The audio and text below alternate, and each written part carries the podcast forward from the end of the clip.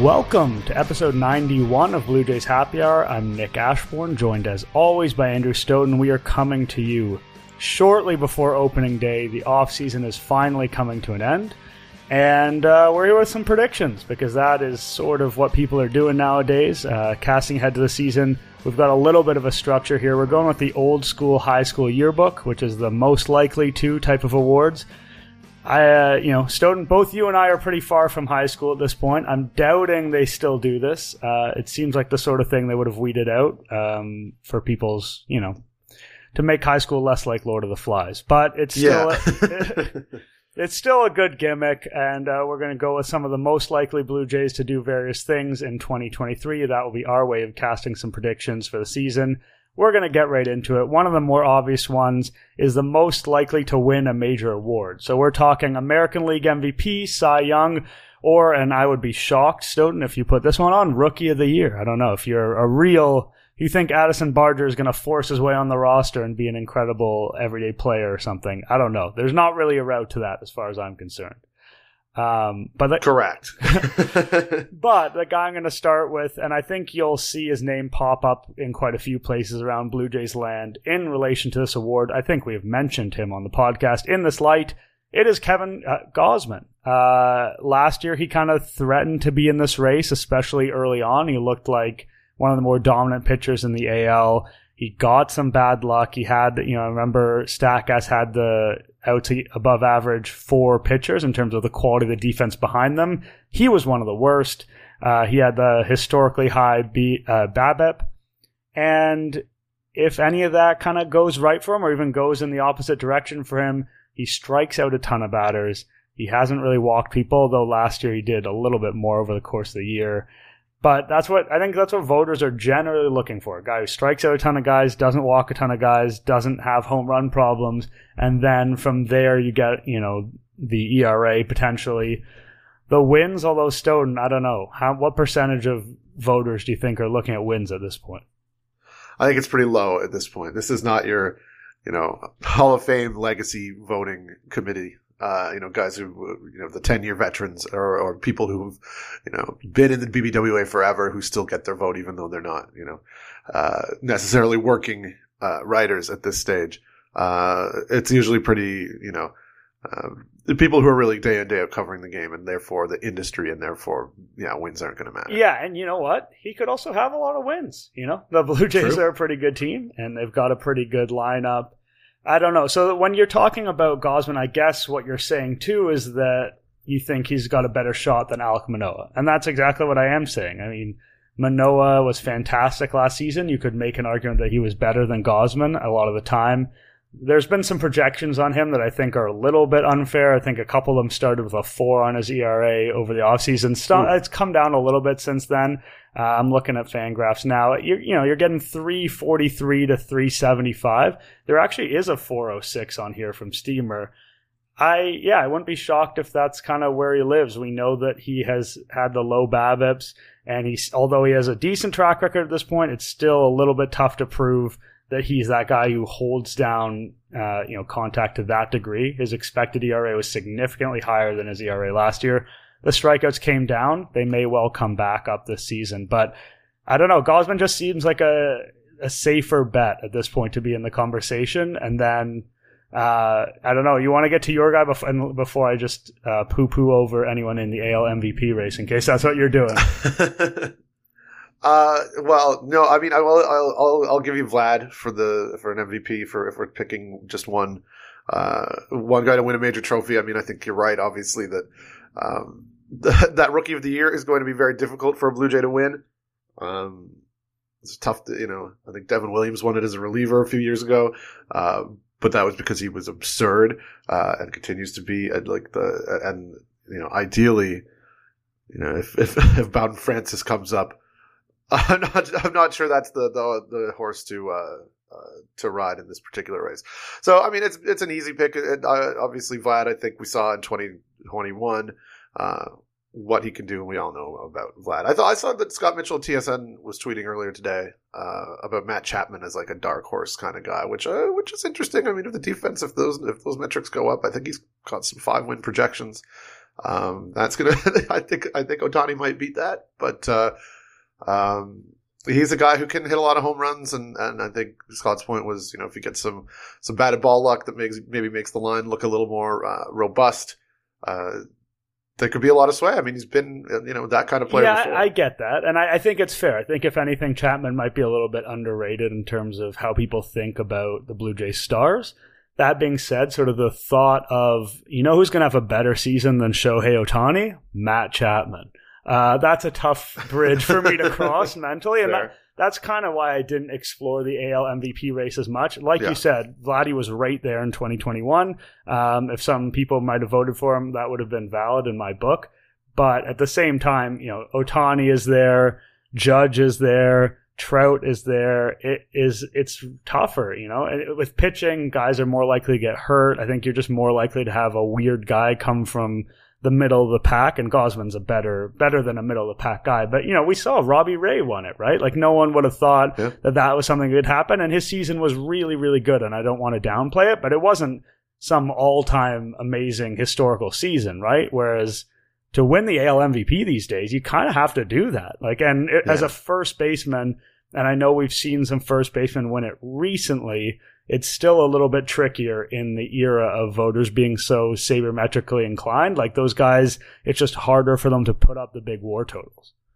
Yeah, and just in the era of Ohtani playing on both sides of the ball. That's uh, I I, sus- I don't know what the actual odds are, but I, I suspect it won't pay out too much if you bet on Ohtani. No, I mean, I, the last time I looked, it was in the plus 200 and something range. And yeah, I mean, you're basically betting injury, yes or no. And, uh, you know, he could Yeah. get injured because we know that what he does is incredibly physically taxing, but he, you know, in the last couple years, he's shown the ability to do it until he ha- runs into a major roadblock. It's just hard for me to say that anyone else is likely to win specifically. You know, Judge last year, unbelievable season and you know we can quibble over baseballs and what he was and wasn't getting and how valid uh, you know the home run record in the American League was that no one had ever really uttered those words until Judge was in this race.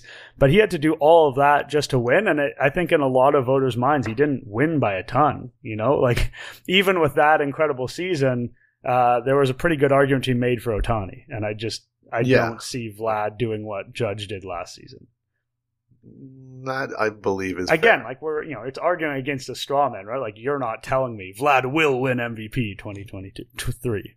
No, Um, I'm certainly not. But I mean, and I don't know because I saw you were already going to pick Gausman, so that probably would have been my pick if I if I wasn't trying to, you know, pad out some content Yeah. here because I, I do I do think he's got a great chance, and and you know, some great pitchers in the American League too as well. But it's absolutely not as loaded in that sense as the uh, the MVP conversation will be. yeah, I mean the realistic answer to this question is probably none of them because very few guys do. But that's not very fun whatsoever.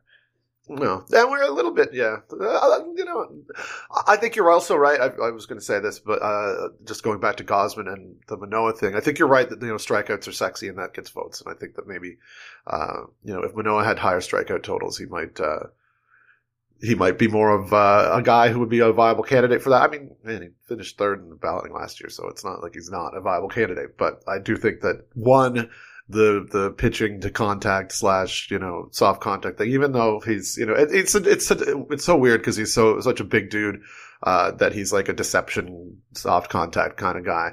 Uh, but that's sort of what he is. Even though some of that is maybe in the name of uh, pitching efficiently, getting deeper into games because we saw his strikeout totals were higher in 2020. Yeah, and to give him credit, you know, Sandy Alcantara basically won the Cy Young last year in the NL with a Yeah. good version of what Manoah does, but with just way more innings. You know what I mean? So if with a ton. yeah, if innings, Manoah yeah. was going to do kind of peak Roy Halladay innings load, like 230 or something, maybe that's something that would gain people's attention. But I, I just don't think that's happening. It, you know, it's 2023. The fact Alcantara did it was so weird, and uh, it's hard to imagine that happening again for a while. Maybe with him, just because Miami is comfortable having him do that, but.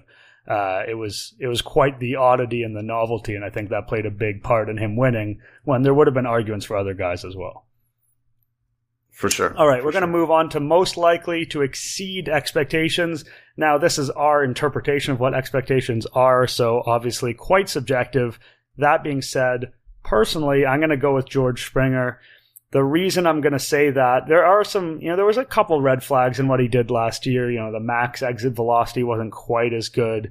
Uh, he really, you know, his strikeout rate was fine, but he had a lot of whiffs. Like there are a couple of things I could pinpoint that say, oh, maybe George Springer is slowing down a bit, yada yada yada. But realistically, a lot of the times when he has his worst appearances at the plate are when he's kind of playing through injuries. And I'm not saying George Springer is going to play 162 games and he'll never get hurt. That would be an unreasonable thing to project. But I think that moving to right field is a big deal. Like he's been good there in the past. Like all the metrics like him, I think it's plus four outs above average all time, plus 12 DRS. The speed for a center fielder was kind of middling for a right fielder. 76th percentile sprint speed that's been holding up in that area for a few years now, despite his age. That's pretty good for a right fielder. The arm strength above average, 55th percentile. So I think he plays the position well, better than he plays center probably. And, you know, you have half as many opportunities for collisions when there's only one guy you can collide with, and Kevin Kiermaier. I mean, infielders accepted, which uh, that, that, which it that turns can out happen. can happen. out, but you know, let's think positive here. But like the colli- p- potential for collisions goes down. You know, you could with Varsho and left and Kiermaier and center, you can kind of have those guys taking up a little bit more space each of them, than have Springer do less. Uh, you know, unless you're facing some big left-handed bats, he doesn't have to go into the gap quite as much. I just think that, you know, they came into the offseason feeling like this was a necessity at this point, and it's not because he can't physically play center or even play it competently. It's because they feel like it gives him the best chance to stay healthy. And a healthy Springer uh, is an incredibly valuable player. And I think going into the season, especially because of what happened in his first year, people are so inclined to believe, oh, well, Springer just kind of will get injured for a big chunk of time. That's an inevitability. And it may well be uh, that that happens, but uh, it's less likely now than it's been since he joined the Blue Jays. And if he stays more healthy, if not perfectly healthy, the opportunity for a huge season is really there. Yeah, no, I, I think you're right. Also, I think the uh, the arm strength thing affected by the injury last year by the, the bone spurs. I think if you go back previous years, even higher. So uh, all of it does bode well for him being uh, a good fit in right field, which is something the Astros knew uh, when he played for them last time three years ago. Um, yeah, no, no, no qualms with for me on that. I think that's uh, that's a good choice. Mine is because you know the expectations are not great. Mostly, uh, I'm going to say Jose Berrios. Um, I don't know that I, he's shown a ton this spring, though. Uh, though, if you look at his line uh, from his final spring start, it'll be a little deceptive. I think that uh, you know he just had a, a, run of weird at bats uh, that that that pumped up his uh, the run total scored against him. Um, in whatever whatever day that was, Tuesday or Monday or I, I don't know. Um, and you know, it's just it's the things that we all said last year throughout the season. You know, like uh, the stuff is still there. You know, it's all about you know he has to locate better. He's had an off season to try to work things through. You know, the the World Baseball Classic did not exactly uh, help in terms of uh, expectations, but for this exercise, I think they helped in sense in the sense that they lowered them and and you know, there's there's all sorts of reasons I think to, to think that he will be fine, and uh, hope you know maybe I'm just like trying to manifest because because man, it's a it's a long contract. Uh, if he's just a good fourth starter or or not even a good fourth starter, um, but I gotta I gotta fall back on the track record and and and look at at the fact that there hasn't been a degradation of stuff, and uh, feel pretty good that he can figure it out. Fingers crossed. Fingers very tightly crossed, though. Yeah, he would have to be significantly older for me to believe that he'd kind of fallen off a cliff in this way. Um, we talked about that with Ryu, right? Like when Ryu was older, and even if the velocity didn't fall off, maybe he was he had to sort of throw harder to get the same, and he lost some command. Like no, Berrios is in his prime, as he said. The stuff is there. I think the the expectations are unreasonably low because people are likely to see what happened last year and assume that the same thing more or less is going to happen the next year. And that's an overly simplistic way of looking at it. We see year to year variation all the time. Ironically, not with Berrios. Like he was extremely consistent Right. year to year, but in terms of baseball as a whole, that's just what it's fair to expect. So I agree with you on that one. I think another guy who could have been put in this bucket was Brandon Belt. And to be honest, main reason I didn't touch that is because I feel like we've been just pumping Belt's tires a lot over the last couple of weeks. And we've kind of had that conversation Sure. before, but I do think that he's a guy who deserves a little bit of mention in exceeding expectations because uh, he's another guy whose expectations, in my view, are unreasonably low. And, you know, I, he has he has that big ceiling. We've seen it over the last couple of years prior to his injuries. So, yeah, there are a few guys. It, it, it is a little bit of a tough part of the exercise with this Blue Jays team because it is a veteran team and largely guys are relatively well established and we know what to expect from them. And so, saying you know most likely to exceed expectations. Spoiler alert: the next uh, one is most likely to disappoint.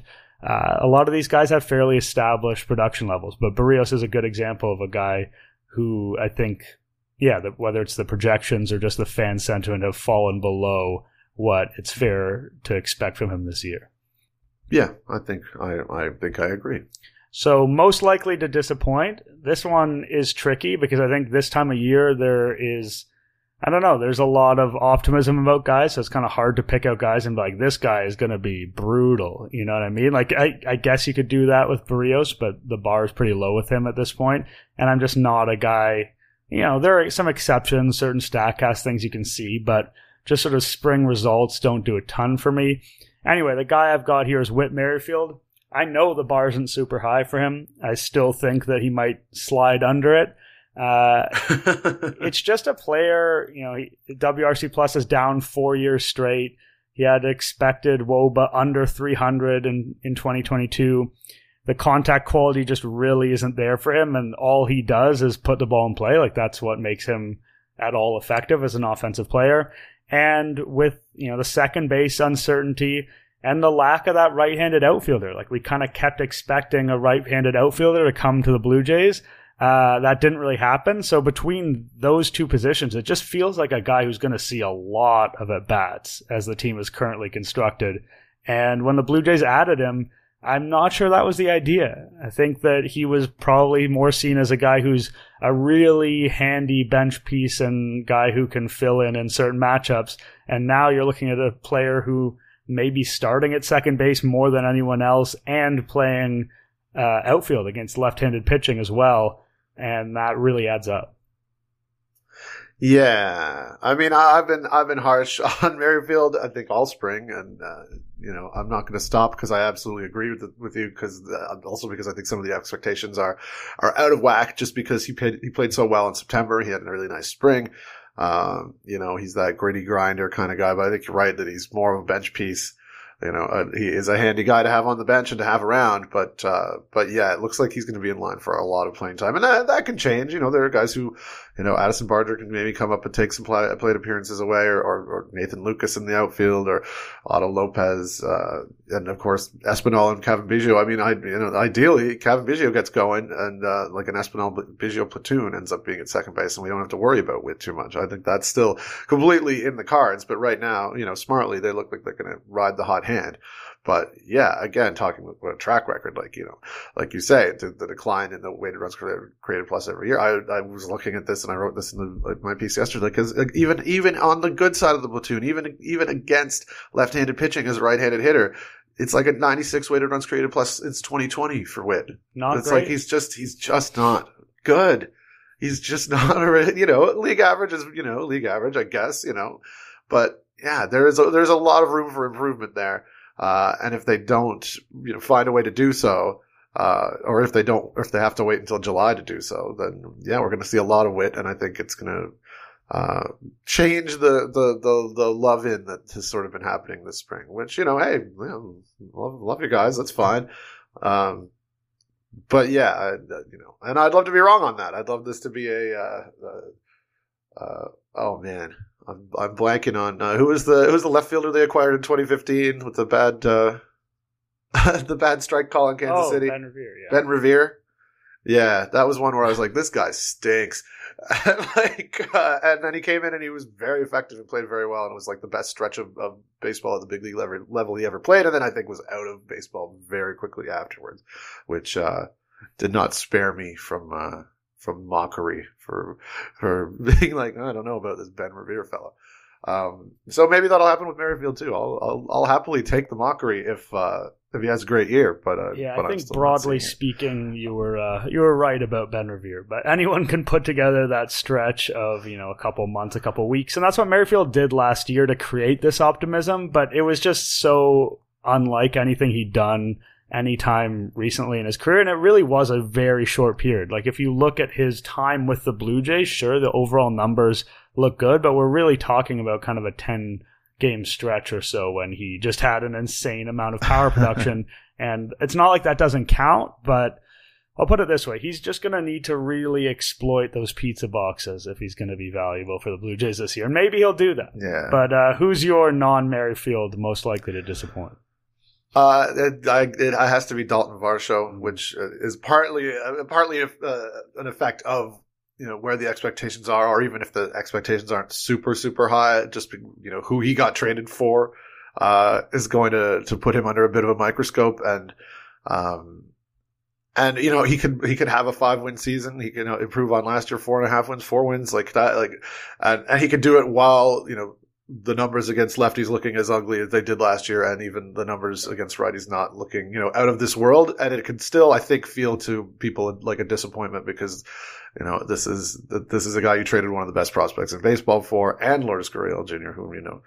Uh, I felt was probably the, the, the the the time was running out there anyway, but uh, in terms of like trying to get a sense of where expectations are at, I wonder if that's uh, if that's a guy who people might start looking at the the Grichukian uh, uh, output at the plate and and feeling that wanting while not you know not necessarily noticing how the defensive value is uh, compiling over the course of uh, 162 games. Yeah, also especially if he struggles against left-handed pitchers or simply doesn't play against them. It is kind of hard to wrap your head around the idea of like, oh, maybe you traded a you know a franchise catcher type or a you know, an elite prospect for someone who ultimately grades out as a platoon outfielder. Like if you traded him for Seth Smith a few years ago, I don't know why that's the first platoon outfielder that comes to mind, but like, yeah, if you traded a, you know, a guy like that for someone who, yeah, is useful against righties, but just struggles so much against lefties that they're either unplayable or they really bring down your lineup. And I'm not saying that that's a guarantee because although, although Varsho struggled, we don't have a huge sample. Like he's had a relatively short career at the MLB level. I would be surprised if the Blue Jays made this trade if they felt that he was like long term unplayable against lefties. Um, sure. That yeah. being said, like, you know, the results are what they are so far. So I can definitely see that. Although he is someone whose projections I find puzzling. Like if you look at Fangraphs, they have something like seven projection systems. All of them pretty much seem to see him as like a better hitter than he's ever shown at the big league level. I'd be interested to see how that plays out this year. And, you know, he's young enough. There is raw power with him for sure but it's uh, it's one that I I find a little bit head scratching. Like you see some kind of like 132 WRC plus projections, when in my head I'm thinking something like 115 is a more reasonable expectation. But we'll you know those uh, those systems have a lot more data, or at least compile it more efficiently than I do in my head. So I'll have to go with them and say that he's going to have a good year offensively. But I could definitely see a scenario where uh, Blue Jays fans find him pretty underwhelming. Yeah, yeah, and I think you're right too. Like there's a, there, there are there's a lot of outcomes here, and I think he definitely could have a, a, really good year and take a step forward at the plate. And I think you're right that the Blue Jays don't make that trade if they if they don't think that there's more there in that bat. All right, next up, most likely to become a folk hero. I'm talking early Alejandro Kirk. I'm talking John McDonald. I'm talking Joe Inglett. There's countless uh, examples. People who just become like just capture the imagination of Blue Jays fans. And often these players don't end up doing anything important for the team, or sometimes they end up taking a big role. You know, we know what happened with Kirk. Reed Johnson is an example who stands out to me, a guy who kind of came up at oh, a relatively old age and was just gritty and people loved him. And then it turned out he was kind of a platoon to starting outfielder for them for a while and actually had meaningful contributions to make. So my guy until until they cut him for for the the withered husk of Shannon. Yeah, Stewart. you know, not not ideal, not the best decision making on that. He had, some, I think he had some good years with the yeah, Cubs oh, afterwards. yeah, he was as a useful player after the Blue Jays got rid of him. Um, but that's you know you know hundreds and hundreds of plate appearances with the team over multiple years and a, a useful player. Anyway, I don't know if there's a Reed Johnson lurking somewhere for the Blue Jays this season. It is a tough one, right? Because it is a team that is bringing back so many returning players, and a lot of the guys they've added. You know, Chris Bassitt, Brandon Belt. These guys, in my view, don't really qualify for this category you know, they're super well established veterans who've done a lot of it at the MLB level. And I think Blue Jays fans know broadly what to expect. So the guy I've picked is Otto Lopez, who I thought was going to make the opening day roster. He's not going to, but he fits a lot of the parts of this archetype in my view. He's been at AAA two years prior to 2023 now. You know, he played for Canada in the WBC. He plays defense pretty well at a variety of positions. He puts the ball in play a ton, which is a big one because often those are the guys who can get those weirdly good stat lines over a short period of time. They just have balls fall in play for them. And then suddenly it's like, wow, this guy's hitting 318 over the last three weeks, kind of regardless of if the contact, contact quality bears that out. Um, I just think you know he's a call away. If uh, if there's just not playing time for Lukes, they realize, or someone gets hurt, there aren't a lot of other uh, guys who are in competition as position players. Lopez is sort of the first obvious call, and someone's going to get hurt at some point. He's a right-handed bat who could see time against lefties because I think that this lineup is a little bit weird against lefties. Again, you know, there's a scenario where he never sees the light of day, but Lopez is my guy. No, I think that's a good choice, and I, think you're right that there aren't a, a, ton of guys who, you know, based on on your uh, phrasing of the category, um, you know, like Whit Merrifield is maybe becoming a bit of that guy, but but like you say, uh, pretty established. Uh, though I'm going with a, a, guy you ruled out, and I'm going to say it's going to be Brandon Belt. And I know we you talked that we've talked about it to death, but I just feel that this is a guy who, you know, obviously in a different way obviously an established guy, but I I don't know where the expectations are. I, I know people are looking at the production of you know from 2020 to 2021, and you know we can see what what can happen here. But I, I think the real like the, there's a real chance that uh, that he could be an offensive force, and the the moved in walls could help. And I think that you know his personality is going to be. Uh, something that I think Jays fans probably don't, you know, a lot of them at least don't don't know as well. Obviously, playing in San Francisco all those years, but the uh, you know a guy that uh, will endear himself to fans a lot and, and was uh, uh, you know a pretty uh, big part of all of those teams that uh, that did so well and won those World Series with the Giants a, a, decade ago now, I guess, or whatever the hell it was. Um, so apologies. I don't know. I, I, I, don't. If I had to pick a different one, it would probably be a reliever of some sort. You know, coming in. You know, your uh, your Hagen Danners or something like that, or, or someone coming up and, and, and, making a real go of it in the bullpen and, and sparing us from too much Trevor Richards. Um, you know, Zach Pop. Yeah, Pete Walker talking about Zach Pop looking like uh, Clay Holmes. Uh, I was, I was quoting that in my piece yesterday. I'm like, okay, well, that, that could be a guy if that if that happens, but. Uh, uh well, I'm not. I'm not willing to stake uh, uh, stake no, my pick. I need to that. see some non-sinkers. Um, so I'll I'll say Belt. I need to see him throw a few pitches. That would be nice to really buy in. Um, still, I still think he's a handy piece, but you can get quotes from a pitching coach about how any reliever, yeah. Know, about his guys in particular, uh, yeah. Yeah, you don't get a lot of like this guy's an absolute dud and he's on the roster because he's got a salary and we can't move him. Uh, okay, I, I think uh, you bring me around a little bit in terms of the personality component because I think you're right. Brandon Belt is will be an endearing character, and he's someone who Blue Jays fans, yeah, probably know through watching some of those San Francisco teams, but know him more from his on-field production than from what he uh, brings off the field. So that'll be interesting to watch that develop. The next uh, category I have is sort of the opposite of that, which is most likely to be a goat.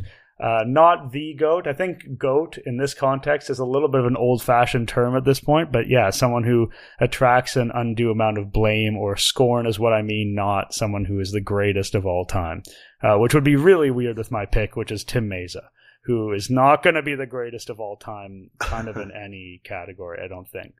At least not on the baseball field. Maybe he's going to have a great uh, second career as a philosopher or something. But um, the the thing with Mayza is this: they really need him in certain big spots, and he's. I'm just not really convinced that he's that level of reliever that kind of leads to his role. Like he's a guy whose expected ERA was over four last year, 417 compared to his 314 ERA.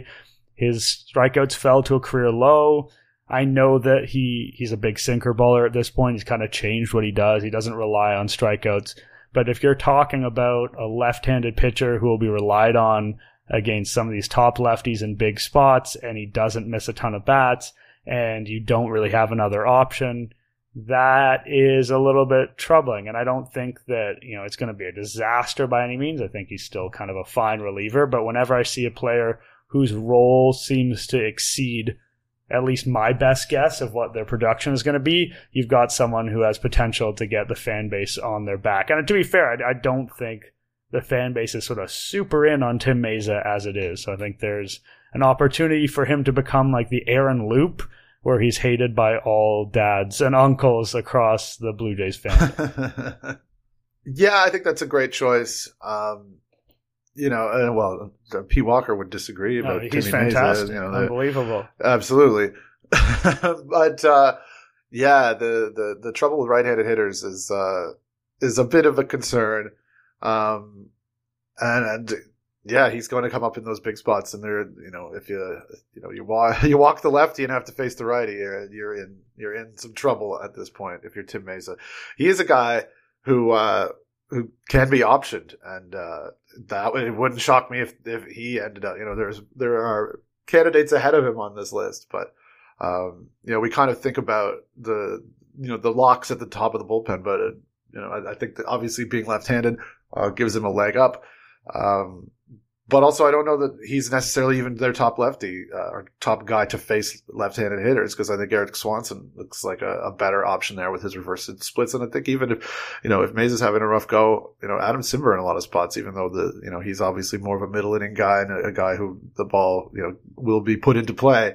Um, you know, I, I will I'll trust Cimber ahead of Mayza at this point, you know, just, but that's his recency bias because Mayza's, Mayza's had some good years and he's, you know, made it back from Tommy John, you know, or whatever it was that, that kept him out. I think it was, it was TJ and, uh, um, you know, just a, a long time Blue Jay, nothing against Tim Mayza, but it does just scare me a little bit. Uh, and last year, and it's such a tiny sample that I shouldn't get hung up on it and it hung up on the fact, you know, that it was, you know, the most recent, you know, couple months of, uh, of watching him. But, uh, uh, but yeah, got a bit ugly there, and uh, and he just felt like he was a one pitch pitcher by the end.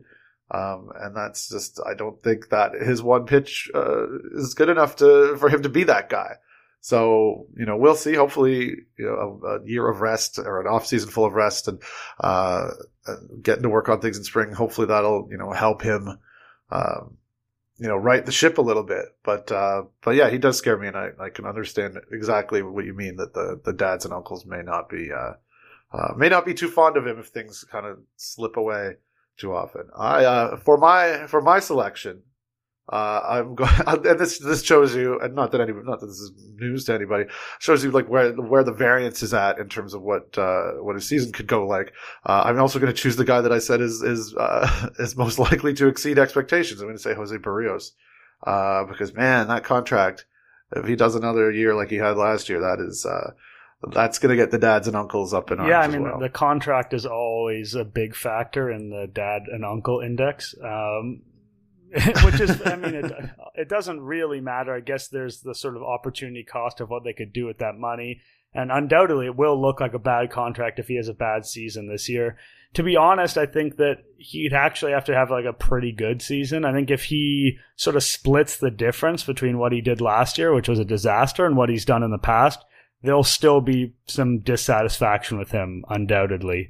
Uh, you know, in the rotation, you also have the you've got a little bit of Kikuchi risk there. I know that there's no expectations for him, so he's in a good position that way. But if he comes out and looks sort of totally broken again, uh, I think you'll have people turning on they're turning on him really quickly. I don't think it'll take more than you know one bad start, for instance, uh, for the knives yeah. to come out for him. uh, I think the thing with him is that if if he can't turn things around, his job is not exactly 100% safe, and that's more complicated with Mitch White out right now, but he's someone who, you know, if he is going to be a goat, he will be a short-term goat, not a not a season-long one. Where Berrios, he ain't going anywhere. That's for sure. Yeah, and you know, uh,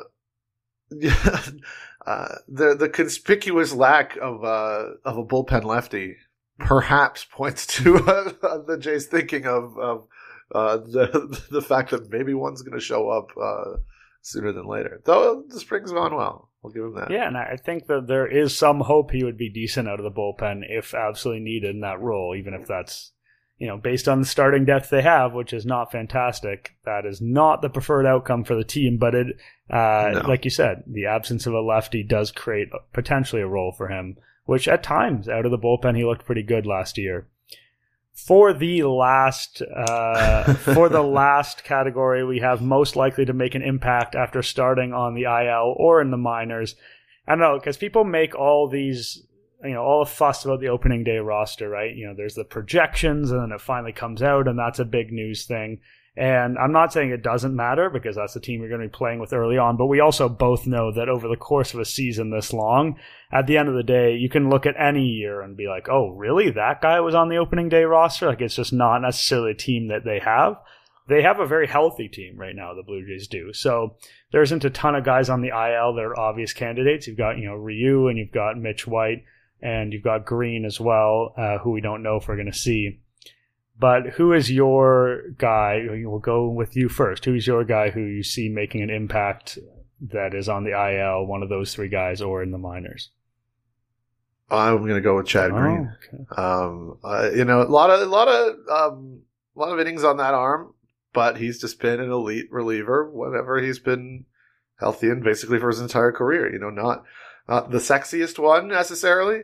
Um, I I hate using the the oh it's like it's like they made a trade without making a trade, but he should come back. You know, around the middle of the season or maybe a little later than that, and uh, and give the bullpen a real lift. Like I think that that will you know he will. You know he's he's better than Anthony Bass for me. You know he's in he's in the conversation, and I think it makes them. You know they're not far from being a pretty decent unit, I, and I. Uh, you know, I hesitate to agree with the, you know, the, the Blair and Barkers who are like, not a championship bullpen. Like, you know, like that's really a thing. You can make it work in all kinds of different ways. It just, um, it, it just has to work. I don't know that, the, well, the 2015 Jays didn't win a championship, but I'm not sure that was a championship bullpen either. And that was like the, you know, a, a great, great team. Um, but yeah, I think Green's going to come back and, and presumably be healthy, probably be better off for the, uh, for the time off. And, uh, even if he looks like the lesser version of himself that he did last year before the surgery, uh, going to be a really good reliever for him. I think that's an that's a good pick. Like we said, we don't know exactly when he's coming back. There's a little bit too much uncertainty for me to go there. That being said, I went with captain uncertainty, Nate Pearson. I'm ready to be heard again. One more time. One more time. This this is the last time. This is the last season when I'm willing to say anything about Nate Pearson in terms of having hopes. But he is kind of at that post hype sleeper point right now. Like he is potentially the next mm-hmm. guy up in the bullpen. You could envision a scenario where they stretch him out, you know, for maybe short starts if they're in a desperate crunch. There's just not a lot of other guys. You know, I talked about Otto Lopez being kind of the position player you'd call up because there aren't other obvious candidates, uh, at least early in the season. And I kind of feel the same way about Pearson. Like there aren't that many obvious guys like you're desperate to bring up. We know the velocity is still there. I think he is sort of proven that at the very least he can really get right-handed hitters out and at the big league level at that slider as well. The injury thing can always happen with him, but I don't think he's quite at the Julian Merryweather level. Um, you know, very few people are, uh, which is good for the, the integrity of the sport but he's I you know, I don't think that he's realistically going to start, but he's got that that ability to make a, a big big impact in the bullpen if he's healthy, and maybe that's you know this, the fact that I'm willing to name him.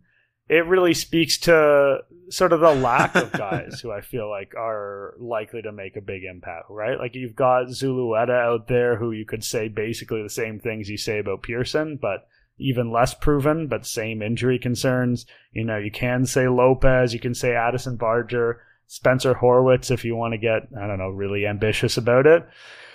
But there's not a ton of guys, right? Like there just isn't. Like the best prospects on this team, you know, Ricky Tiedemann could make a could make a cameo here, could make an impact, but you're inclined to believe that'll be late in the season if it happens, or at least middle of the season. Pearson, someone I could see getting a call fairly early if something goes wrong with somebody and making an impact right away and making it, you know, that championship caliber bullpen. I don't know exactly what role, but he could build himself up to a pretty big one. We've seen some encouraging things from him as a reliever. Again, this is more of, I think, an indictment on where the Blue Jays are in the high minors than uh, me saying I'm planting my flag and believing that Nate Pearson's going to have some massive impact. It's just he is someone who I can see a road for, and there aren't that many guys who fit the bill.